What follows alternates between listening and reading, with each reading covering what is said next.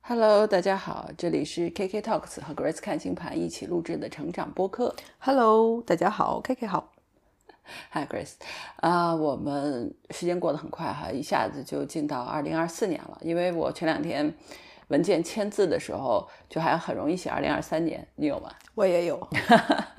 上礼拜我发了一篇新年的运势嘛，嗯，然后第一次发的时候，就是文章的抬头写的是二零二三年一月运势， 啊文章里边全都二四年，然后发了以后才发现，然后公众号题目不能改，对，所以只好把它又撤回了。就撤回了，发一遍，是吧重发一遍嗯啊对，我觉得每年年初的时候都很难适应这一段。 然后我觉得我们今天聊一个很有，我觉得挺有意思的话题，就是说，你觉得你自己是个极其特别的人， 还是说你觉得自己只是个普通人？就就就这个话题，我觉得这话题太好了，是吧？对你就是你会觉得自己是特别的吗？我们俩先讲自己好了，我小的时候觉得是，是吧？你啊从跟多别小人呢？就是至少我在上大学以前吧，嗯，啊，都是觉得我和别人不一样。我在包括上大学的时候，都会觉得我和别人不一样，但并不是说我比别人优秀多少啊，嗯就是就是和别人不一样这嗯种感觉。就会就觉得自己是特别的，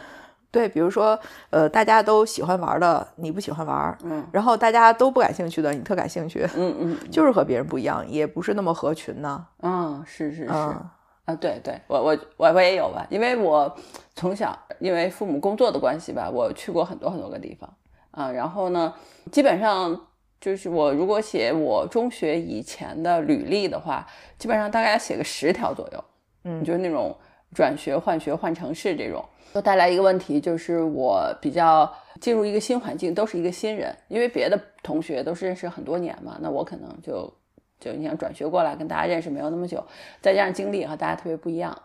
所以会觉得有一点特别。然后就像你说的，大学的时候，我我的这个就是醒悟啊，就是大概是在大学的时候，就是我也会有啊，别人会喜欢的，我不是很喜欢，然后你喜欢的，又周围的同学也不是那么关注我，会觉得自己有点特别吧。但是我到大学的时候就意识到这个问题，并且意识到我只是个普通人，并且是芸芸众生了。哇哦，我给你讲一下我这个我这个心路历程啊，就是我当时大学的时候呢，我记得特别清楚，是我看余秋雨，哎呀，暴露年龄啊，就是当年余秋雨《双冷长河》，我记得特别清楚，我特别喜欢那个散文，就是我是无意中买到的，然后特别特别喜欢。哦，在此之前是喜欢三毛就不说了，然后 然后特别喜欢，但是我宿舍里面的同学呢，就嗯没有什么感觉吧，就是没有像我一样那么喜欢。再然后，正好就在当年，要不就是转一年，我忘记了。然后就是播那个《拯救大兵瑞恩》的那个电影，然后那个片子呢，我同学也不是很感兴趣，我就特别喜欢。然后当时我记得去看那个电影的时候，那个票还特别贵啊，然后我我自己跑去买票，然后去看，然后觉得特别特别好，就是简直震撼啊！回宿舍来给大家讲电视情节什么的，就什么让我意识到我只是普通人呢？就是在那一年，我看到《双冷长河》好像得了若干奖，嗯就是那种什么畅销榜就不说了，然后评分也特别高。我当时就特别，就突然意识到说，原来大家都觉得这本书很好，我只是普通的一个觉得它好的人。然后那个《拯救太平瑞恩》也是，当年得奖，奥斯卡得奖，然后票房也特别好，口碑也特别好啊！我就震惊了，就是我没有那么小众啊，就是 我喜欢的大家都喜欢，而且大家用投票、用各种东西证明了，就是大家的喜欢。我在那个时候就突然意识到，我真的真的就只是个普通人，就是大家都喜欢的，我也喜欢这样子。哇哦，那你发现了自己是个普通人以后有什么改变吗？比如说心里边就有有有释有然有了，，或我者觉是得我觉得改变特别多，对我后面整个人生其实都是有改变的。就是你意识到自己是一个普通人之后，一方面会觉得啊有一点失落，觉得啊我也没有那么特别；另外一方面呢是巨大的释然，嗯巨大的释然。这种释然有一种有一种放过自己的东西，就是你不用要求自己一定要怎么样，你你你只是个普通人，你就尽力做到好就行了，好像整个人就变踏实了。你比如说准备一个考试，嗯，你觉得你特别，你会怎么样呢？你就会看那种就是什么一个月通过考试。一个半月通过考试，刷几道题通过考试，对不对？你意识到你是个普通人，你就知道你不要看那个帖子了，你就看普通的大家备考，比如说四个月到六个月，人家是怎么备考的，你就按这个去准备。你知道，你觉得自己特别，你就会觉得自己是那个就是出类拔萃的那种，就是要求自己做到又快又好。但是当你意识到你是普通人，你就知道你只是要符合那个规律就可以，就是别人付出什么，你也要付出什么，然后你努力让自己满意，得到一个比较好的结果，我觉得会比较踏实吧。就是大概人年轻的时候会有这种自己挺不一样的那种感觉 啊。嗯，会吧？我觉得可能都会，就是因为我和 Grace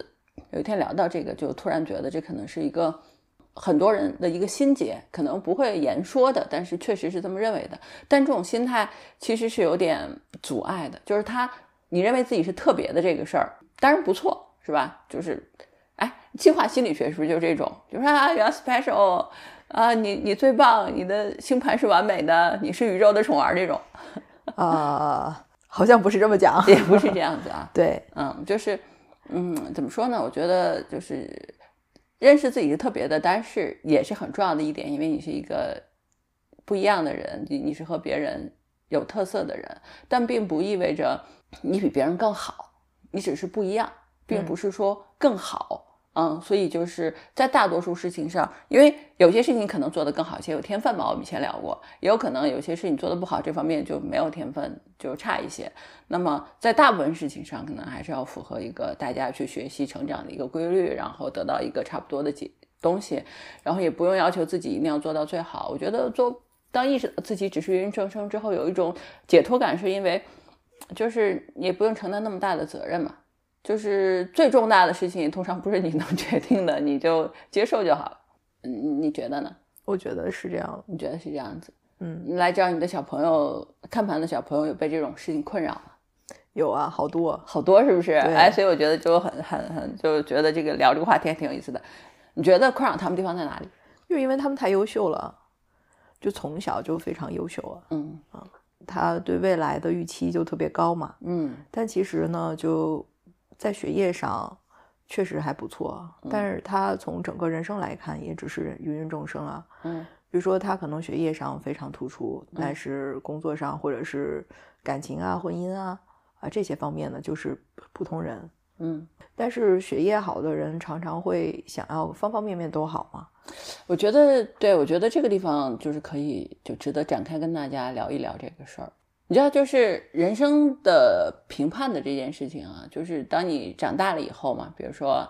二十五岁以后、三十岁左右，就对你的评价体系就丰富起来了，就会觉得说你是不是一个这里哪里好，那里哪里好，是不是？比如说女孩子是不是漂亮啊，变成维度啊，然后工作怎么样啊，事业怎么样啊，有没有结婚啊，对象什么样啊，就是它变成一个很复杂的一个东西了。可是，在这个时间段以前，就刚好在二二十到三十岁，或者说十五岁到二十五岁之间吧，就是那个评价体系特别唯一，就是读书这件事儿。所以刚好，比如说又很聪明、很优秀的人，在这段时间里面读书特别好，就会拔高自己和周围人对你未来人生的期望。对，嗯，这个当然也很合理啊，就是因为觉得优秀会一直优秀下去。可是自己要知道，就是以后会进入一个多维的一个评价的空间了，尤其是读书特别好的那种，就可能会对自己有一种高要求，就对自己的未来有一种特别高的期望。嗯嗯就最近不是有一个复旦的孙博士在美嗯国流浪，嗯嗯嗯流落街头这嗯个新闻被报道出来嘛？他其实就是年轻的时候特别好，他是属对于少年班的那种，嗯而且公费留学送到美国去读物理啊，嗯，好像是。啊、嗯然后他后来没有选择回国，就一嗯直在美国。但是因为他工作以后呢，就是身体出了点状况，然嗯后感情、婚姻上也出了问题，嗯所以后来就是人生就过得比较的失败吧。嗯就是和我们想到那种天之骄子，他会有美好的未来，找一好工作，娶妻生子，然后生活过得特别富足，就是和这种设想啊大相径庭。嗯，他这个案例是比较极端的，但我就是起起落落落落落。对对对，嗯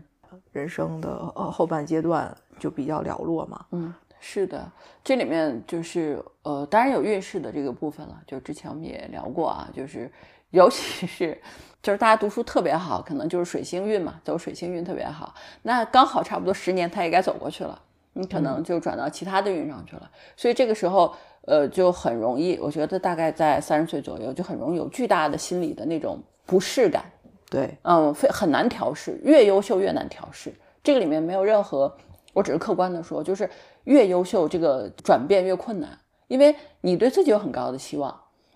周围人可能或多或少也有这样的期望，然后呢，你就很希望在未来也继续这样优秀下去，可是那个道路不清晰了。嗯读书这个事情是道路是清晰的，就是拿高分呢、或者是去留学呀、嗯或者是毕业呀、它这条道路是清晰的。可是当走到啊要就业了，是吧？进入对职业阶段了，那你就要想，就什么职业能够发展的好，这个事情已经是比较模糊了，很难嗯讲。更不要说你人生如果想要自己成为一个赢家，那实际上是更加困难，一片就是雾茫茫的一个状态，你也不知道要往哪里走，也不知道往哪里努力，好像也不是努力能解决问题的。可是对自己有很高的要求和期望在那儿，这个过程是非常难调试的，我觉得。是，而且很多就是读书好的人啊，他有一个问题，嗯嗯，就他不太会去和别人互动啊，啊对或对者是对合作呀等等。是是是是，所以呢，等到工作的时候，就是需要的都是这些，这嗯些技能它就占的比重就非常大，所以他们很容易就困扰，嗯因为学习好嘛，在一个班里可能就那么几个人，嗯，他们就是天之骄子啊，老这师都的是宠别儿，人来找他沟通，对他不太会去找别人。对。嗯但是这样优秀的人，他们毕业以后呢，通常他会进入一个人才济济的环境，啊是，周围都是和他一样的嗯这种优秀的人，嗯，然后大家都都不太会沟通，然后互相还有一点，比如说妒较劲啊，哎就较是劲啊竞争啊，在里面。嗯，还有一些比如说妒忌啊或者什么的，就是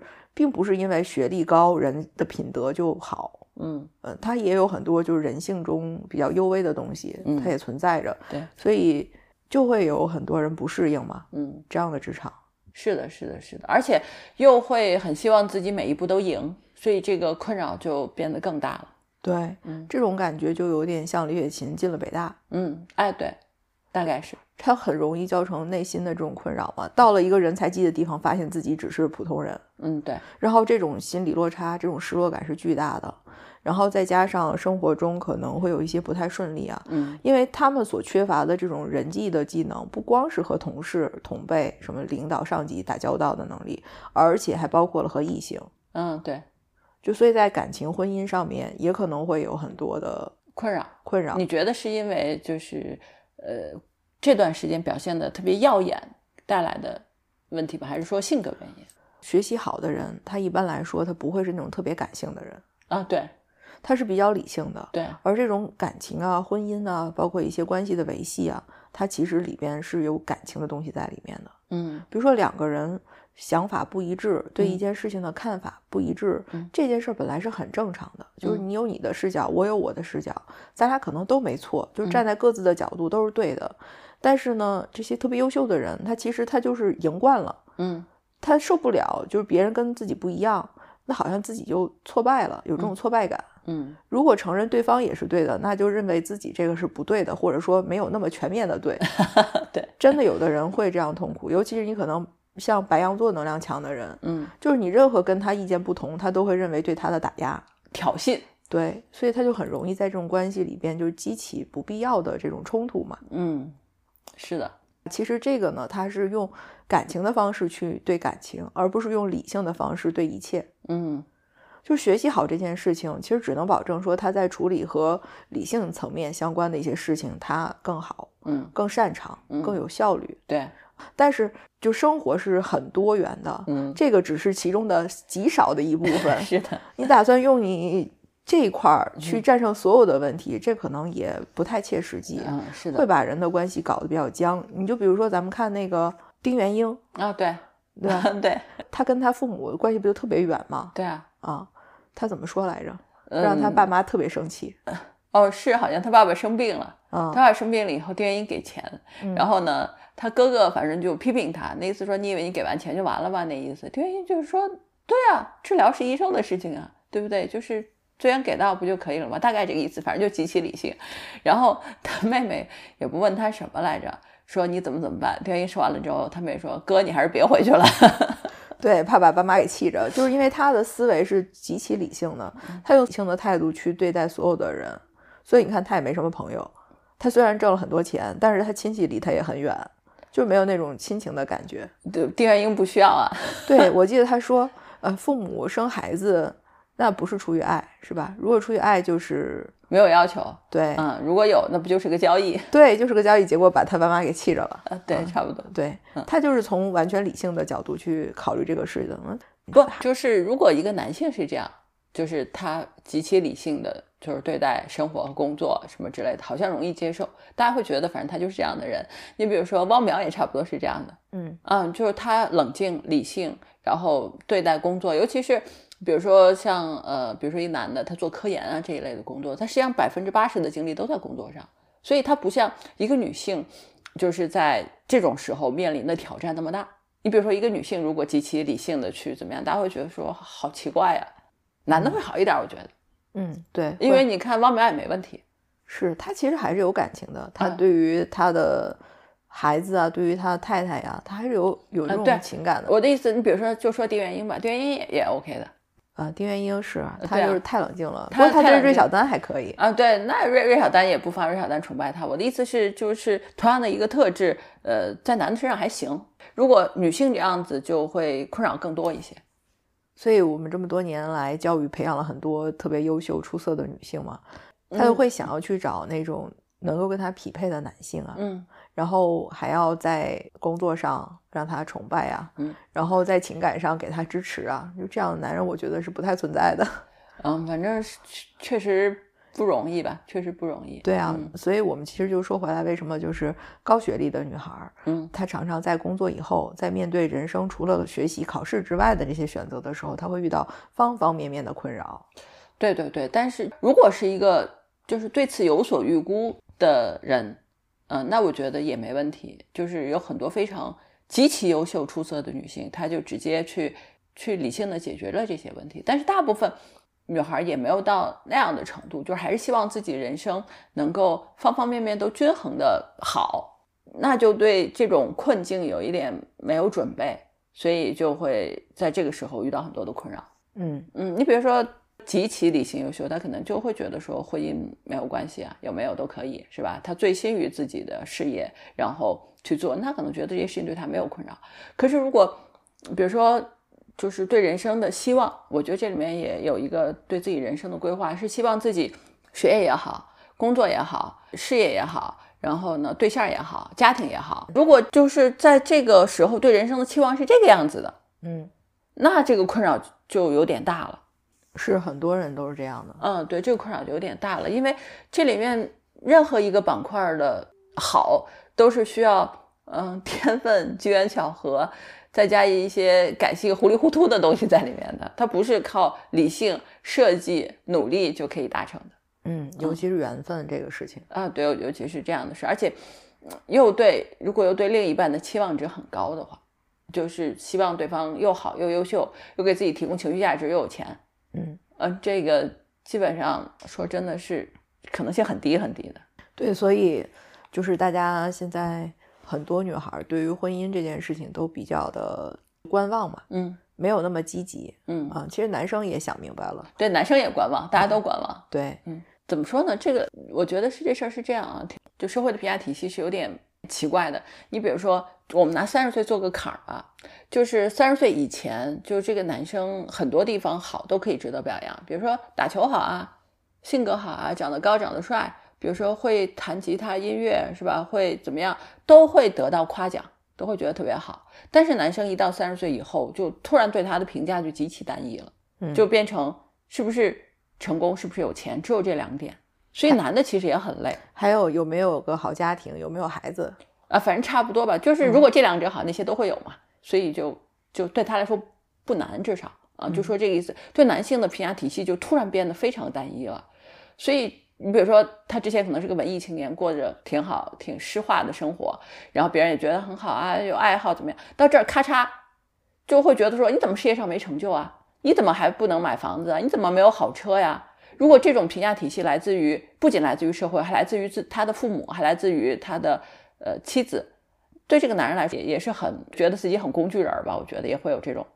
可是对女性的评价体系呢，三十岁以前就是你学习好不好呀？哎，好，三十岁以后这体体系突然复杂了，对吧？你是不是个好老婆啊？你工作好不好呀？然后你这个能不能教育好孩子呀？怎么怎么样？就是对女性的这种评价和要求又都多元起来了，就是完全有一点极端的东西嗯，这都是外界的评价。啊，都是外界的评价。但是因为其实三十岁左右成家立业啊，大部分我觉得三十岁现在还做不到，这个时候就很迷茫了嘛，因为你自己内心的那个强大又不够，然后又受外面的影响是很大的，所以这个时候确实很煎熬的，我觉得。所以回到就是，如果接受自己是一个普通人的话，这事情就好多了。我也是这么想的。嗯，对，啊就是如果说自己从来就能意识到，不管自己学习多好，自己只是个普通人，嗯，那你就按照普通人的生活去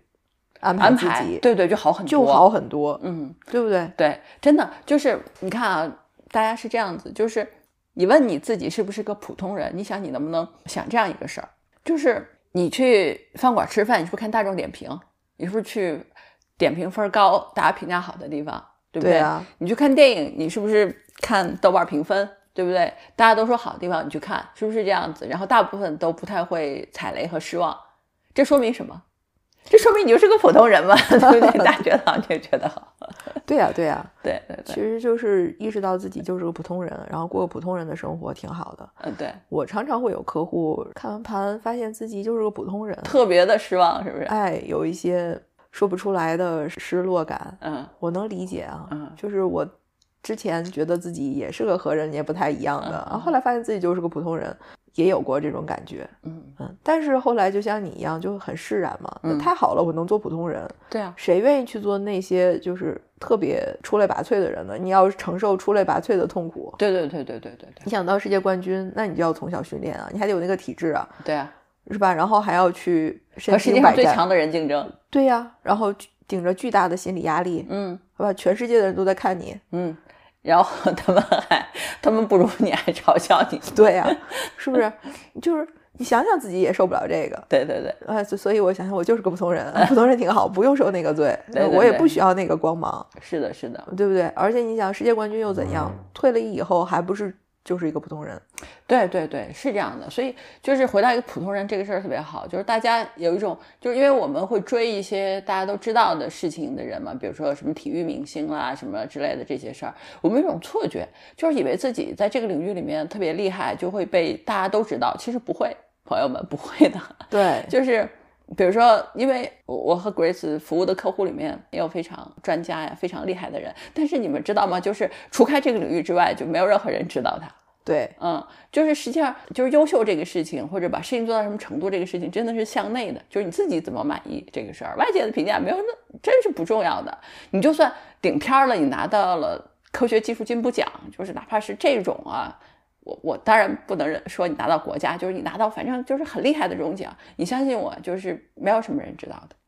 嗯对呀对，可能你这个领域里的人知道，只要稍微出一点这个领域，就完完全没有人知道。嗯，而且就算这个领域里的人知道，他也不会大家都觉得你得这奖特好，嗯，是的，是的，可能有人也会不服气，嗯就像诺贝尔奖，嗯，不也有人觉得说，只不过是他早发了文章，其对实我们团队早就做了，对对被他对给抢先了。对对对，我们团队也很优秀，但是别人就没记得。对是这样，所以就是事业发展，你说你想要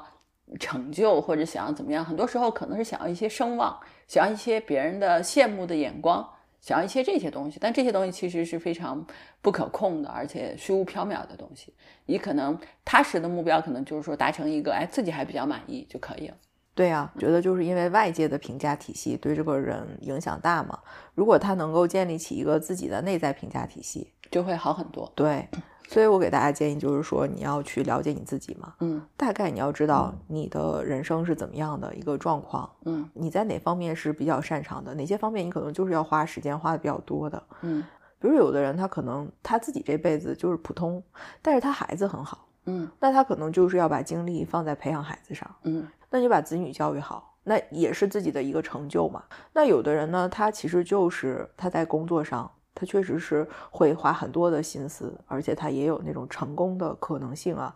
那么就是自己又想工作，那就去做工作，不要想着我工作和家庭都要兼顾，那是不可能的。人为人的精力就这么多，嗯，是的，其实呢，就是你想什么都 OK，那其实就是一个平庸的人生，嗯就没有什么亮点，什么都普通，嗯呃，该干嘛干嘛，然后该怎么样怎么样，但是什么都是平平的。嗯，但如果你想你的人生里边，就不是说对别人来说，而是对自己来说有一些亮点的东西，那你一定是会把时间和精力放在那儿。嗯，是的。另外呢，再给大家分享一个，因为我们刚才不是提到，希望大家都希望自己被人瞩目嘛，看到别人羡慕的眼光这个事儿。这个地方我有一个话题可以跟大家分享，就最近我看那本书《金钱心理学》，这个这本书非常推荐大家。嗯，这本书真是写的非常好的。这里面我分享其中一个点，这个点叫做什么呢？里面提到豪车效应。豪车效应就是大家都会觉得说我买辆豪车，对吧？就是这种不灵不灵的东西，女孩儿可能是铂金包，就这类东西，会带来大家对自己羡慕的眼光，对不对？大家会觉得啊，好厉害，好棒这种东西。这里面有一个豪车效应，它指的是什么？指的是说，当别人看见这个东西的时候，他羡慕的其实不是你，他其实想的是自己能够过上这种生活，你明白吧？就是你不重要。就比如说，你看到一个街上，你看到一个特别棒的豪车，你会记得车主吗？你不会，嗯你只会记得这辆豪车，以及幻想自己开这辆豪车的感觉。哦，这就是豪车效应。所以，当你想要得到一个就是外在的这种东西来提升自己价值的时候，别人给你你看起来是一个羡慕的眼光，其实跟你没什么关系。他并没有羡慕你，他是在想，如果他有这个东西，他有多开心。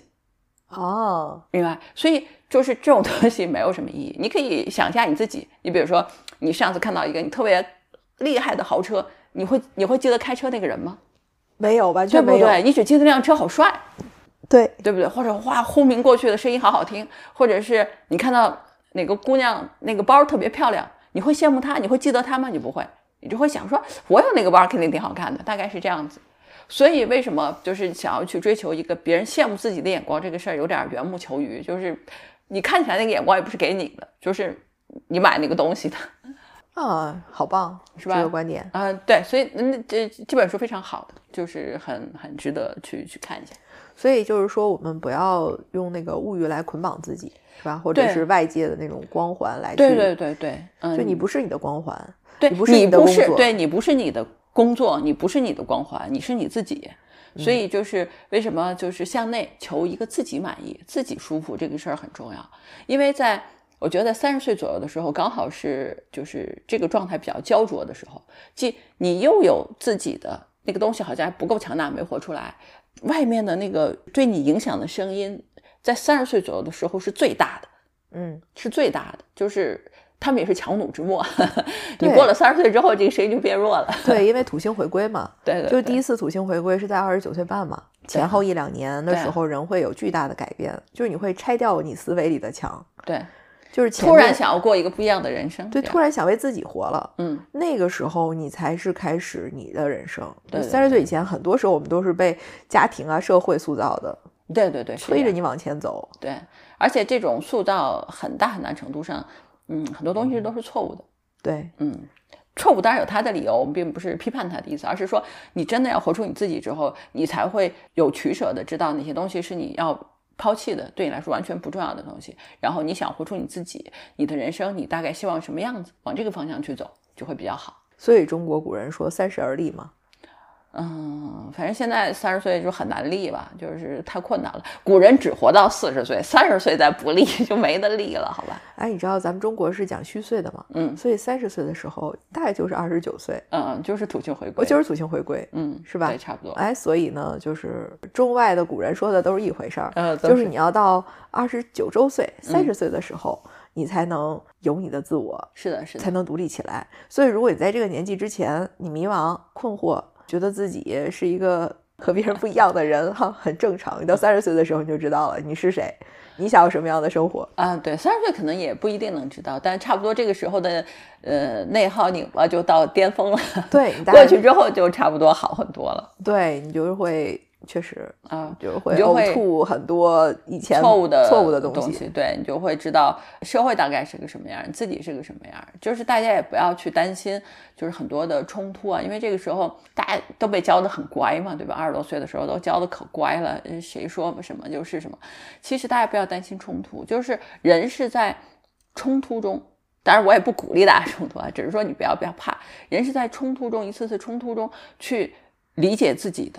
去理解自己是个什么人的。就是有些时候你遇到了挫折，你才知道啊，这个事儿怎么是这样呢？你才会理解真实的世界和你想象中的世界是不一样的。没错，我其实很鼓励姑娘们去和别人做朋友，嗯就是交朋友、男朋友之类的啊、嗯就是因为你在这种亲密的关系里边，你能看到你自己。是吧？有很多的时候，你觉得我是这样的，但当你进入一段关系的时候，你就会有另外一个样子。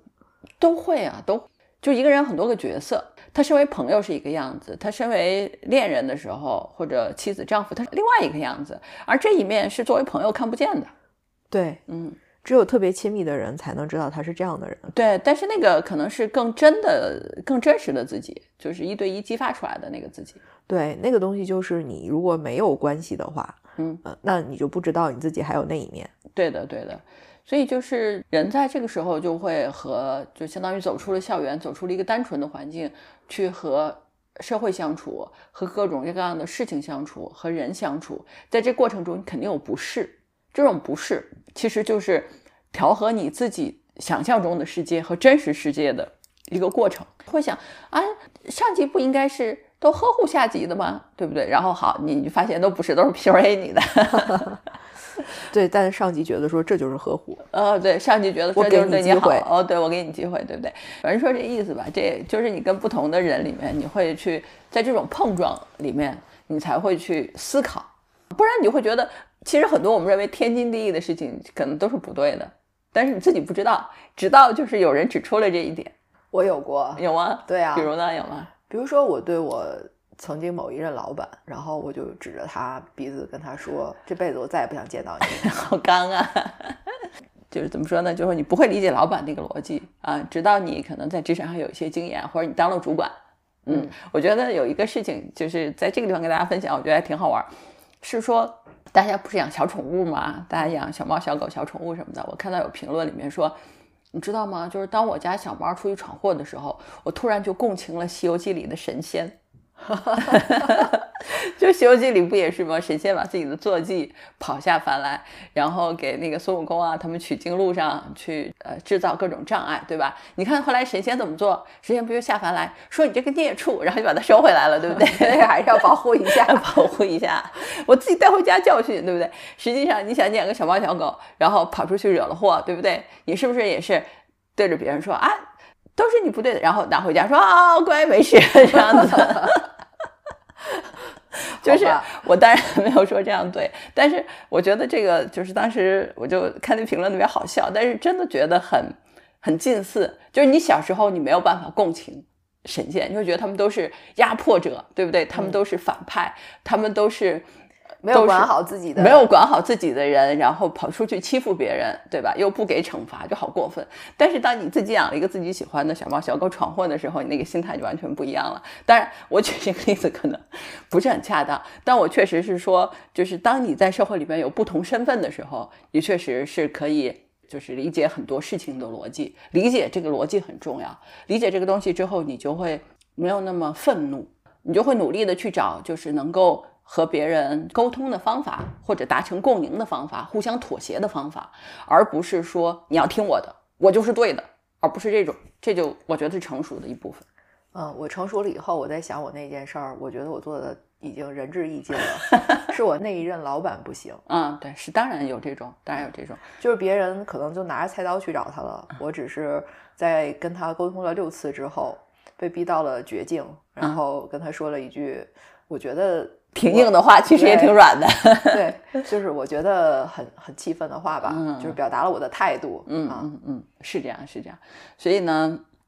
我们俩今天聊聊的这个东西，可能跟呃也有一点星盘、命运之类的事情，但是很愿意跟大家来分享这件事儿。就是说，什么时候当你意识到你是个普通人，然后你很开心，嗯挺开心的，至少，嗯，可能就是一个和解，就是跟自己和解很重要的一个开始。我确实是我自己往回想，就从那儿之后， 我就嗯好了很多，就是追求自己的目标呀，达成很多东西上，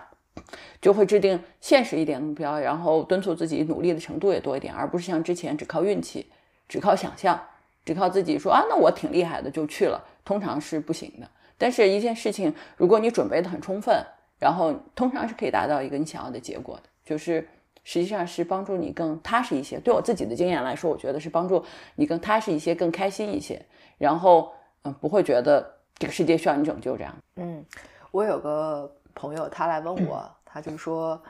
，Grace 有没有可能就是等我们到了四五十岁，嗯，然后发现自己所做的工作毫无意义，嗯，然后那你之前为这个工作所付出的一切，这些人生的经历，他不就都白费了吗？哎，这个这个话题也挺有意思。对他现在才三十岁，嗯啊，他来问我这个问题，嗯刚好我前两天有一个五十岁的朋友，嗯，他跟我讲过，他说我发现我以前二十多年做的这工作 毫无意义，但是他是一个为工作就特别尽心尽力的，殚精竭虑。嗯对，是这么一个朋友，嗯所以我就觉得到了一定的年龄，你自然会有那个答案。嗯。其实有没有意义，只对你自己来说有没有意义。对的，对的，是这样的，是这样的，这就是我们常说，你可以这么理解，工作是你精进的路径，你可以这么理解，是你和这个世界相处的一个方法。当然，怎么看待工作这个事情，每个人不太一样啊。这个，但是最终我们怎么来定义自己的付出这件事情，这个是每个人有自己的答案。我想五十岁的朋友，他大概就是为他的工作付出太多了，嗯然后以至于影响了他的身体健康或者是他的生活。嗯而这个工作呢，其实和他自己想象中的那个状况，可能又有一些差别。嗯他在这个年纪就突然明白了，嗯好像其实没有必要那样去付工出作、嗯啊，其实也能做得不错，因为他本身也是非常优秀的，嗯在工作中也是做得特别好的。嗯但是相比他的付出以及他的目标嗯来说，可能这个付出是太多了，嗯所以他会觉得说没有意义。嗯其实我自己也有过类似的这种感觉，嗯比如说，我曾经不希望我有任何一个失败的案子，嗯我希望所有经手的案子全都能成功，嗯而且都能有特别好的结果。嗯当我就开始接受也有你怎么努力都没用的事情的时候，我就特别的痛苦。嗯我说的不是占星这一卦啊，嗯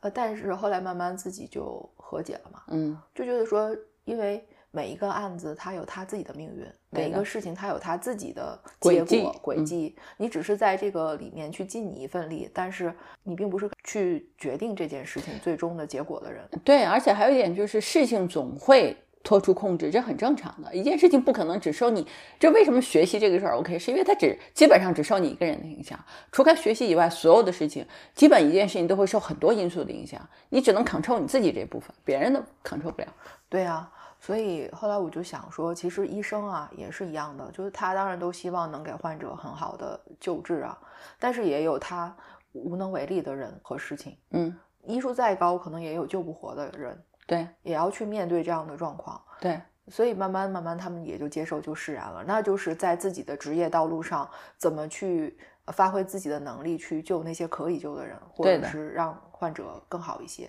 对啊、我就想明白这个道理以后呢，我其实就不那么追求这种东西了。嗯就在我工作里边，我觉得包括我现在做占星也是这样，就是你能尽力的去帮助别人，那你就帮。那有些人他确实就是一点就透，一下他就释然了，马上他就明白。有些人你怎么点他都不透，就是因为他那个机缘还没到，嗯他可能还不是一个。就是他能够去领悟命运，或者说他的执念太深太强。其实有的时候你在那个星盘里是可以看到的。有些人他就是会受到很多的不良星体的影响，那他确实是很难去自己想明白或者释怀这个事情。他可能要到人生再后一些的阶段，再经历一些事情，然后他一下就把以前的所有的事情都释怀了，嗯这也是一种经历。那现在时机不到的话，但我还是会把一些比较重要的话去跟他讲，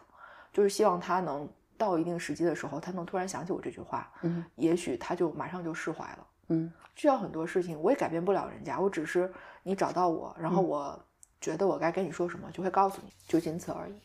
所以这个就没有那么去拔高意义了。其实对的很多意义啊，什么塑造人类的灵魂啊，拯救人的生命啊，然后主持什么公平正义呀、类似这种事情，它可能都过于精神、过于抽象了。我们在日常的生活中，其实还是就是自己有什么能力，然后能接触到什么样的项目或者是客户，你就为他去服务好就可以了。对，是这样的。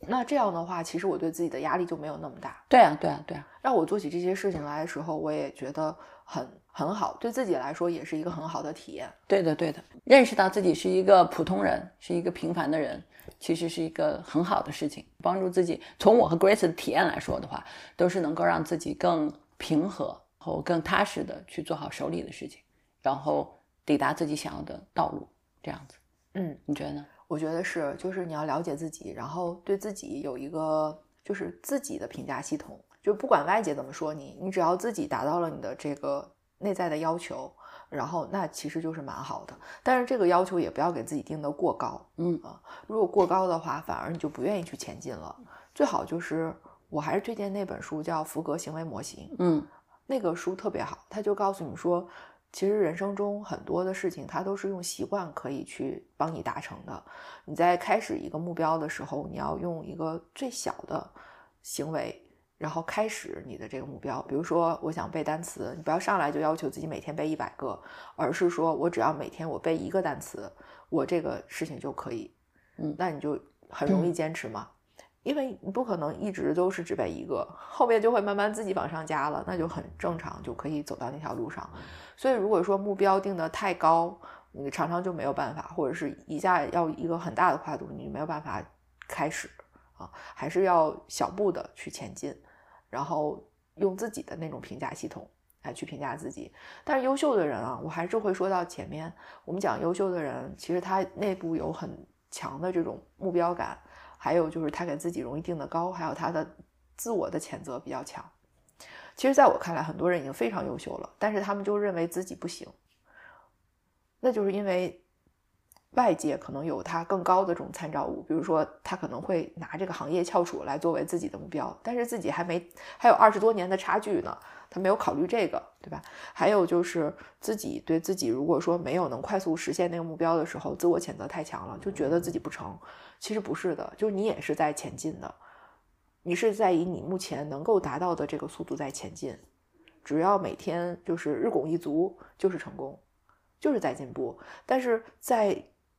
这些优秀的朋友看来呢，可能这日拱一卒，他就不是，他就是偷懒，他就给自己很多的打压。其实明明他是在前进，但是他却自己内在谴责自己，那他就连这一步也不愿意走了，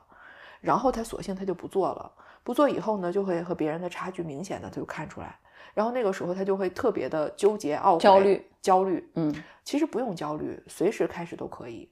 就你哪怕你就从今天现在，我就决心我今天背一个单词，那就是我今天的进步。就是查理芒格说嘛，呃，我是非常喜欢查理芒格，他是个摩羯座老人，很智慧。他就说，其实你就每一天，就是第二天醒来的时候，比前一天你更聪明了一点，这个就行。嗯这个就是你人生就是越来越好。 ，OK，嗯，所以我觉得，尤其是优秀的人啊，不要打压自己，不要因为自己给自己提了一个不太切实际的目标，然后就觉得自己很自卑，这是没有必要的，因为你已经真的很优秀了。是的， 是的，是的。所以我们觉得，其实每个人其实都已经挺好的了，但是可能我们可能把呃自己踏实的进步这件事情和对自己的批评打压这件事情混为一谈了。对，嗯，实际上就是能够平和的帮助自己往前前进就已经很不错了。是的，嗯，就是在我们脱离了学校的那种环境之环后境，之后，对我对们能够有一个自己的系统，嗯，对自己帮驱助动自自己己，对往前走就很好了。就很好了，对的，对不对？好的，那这个就是我们今天的节目啦，啊、希望大家喜欢，那么也欢迎大家给我们留言。好的，好的，，那我们下期见吧，下期见，拜拜。拜拜。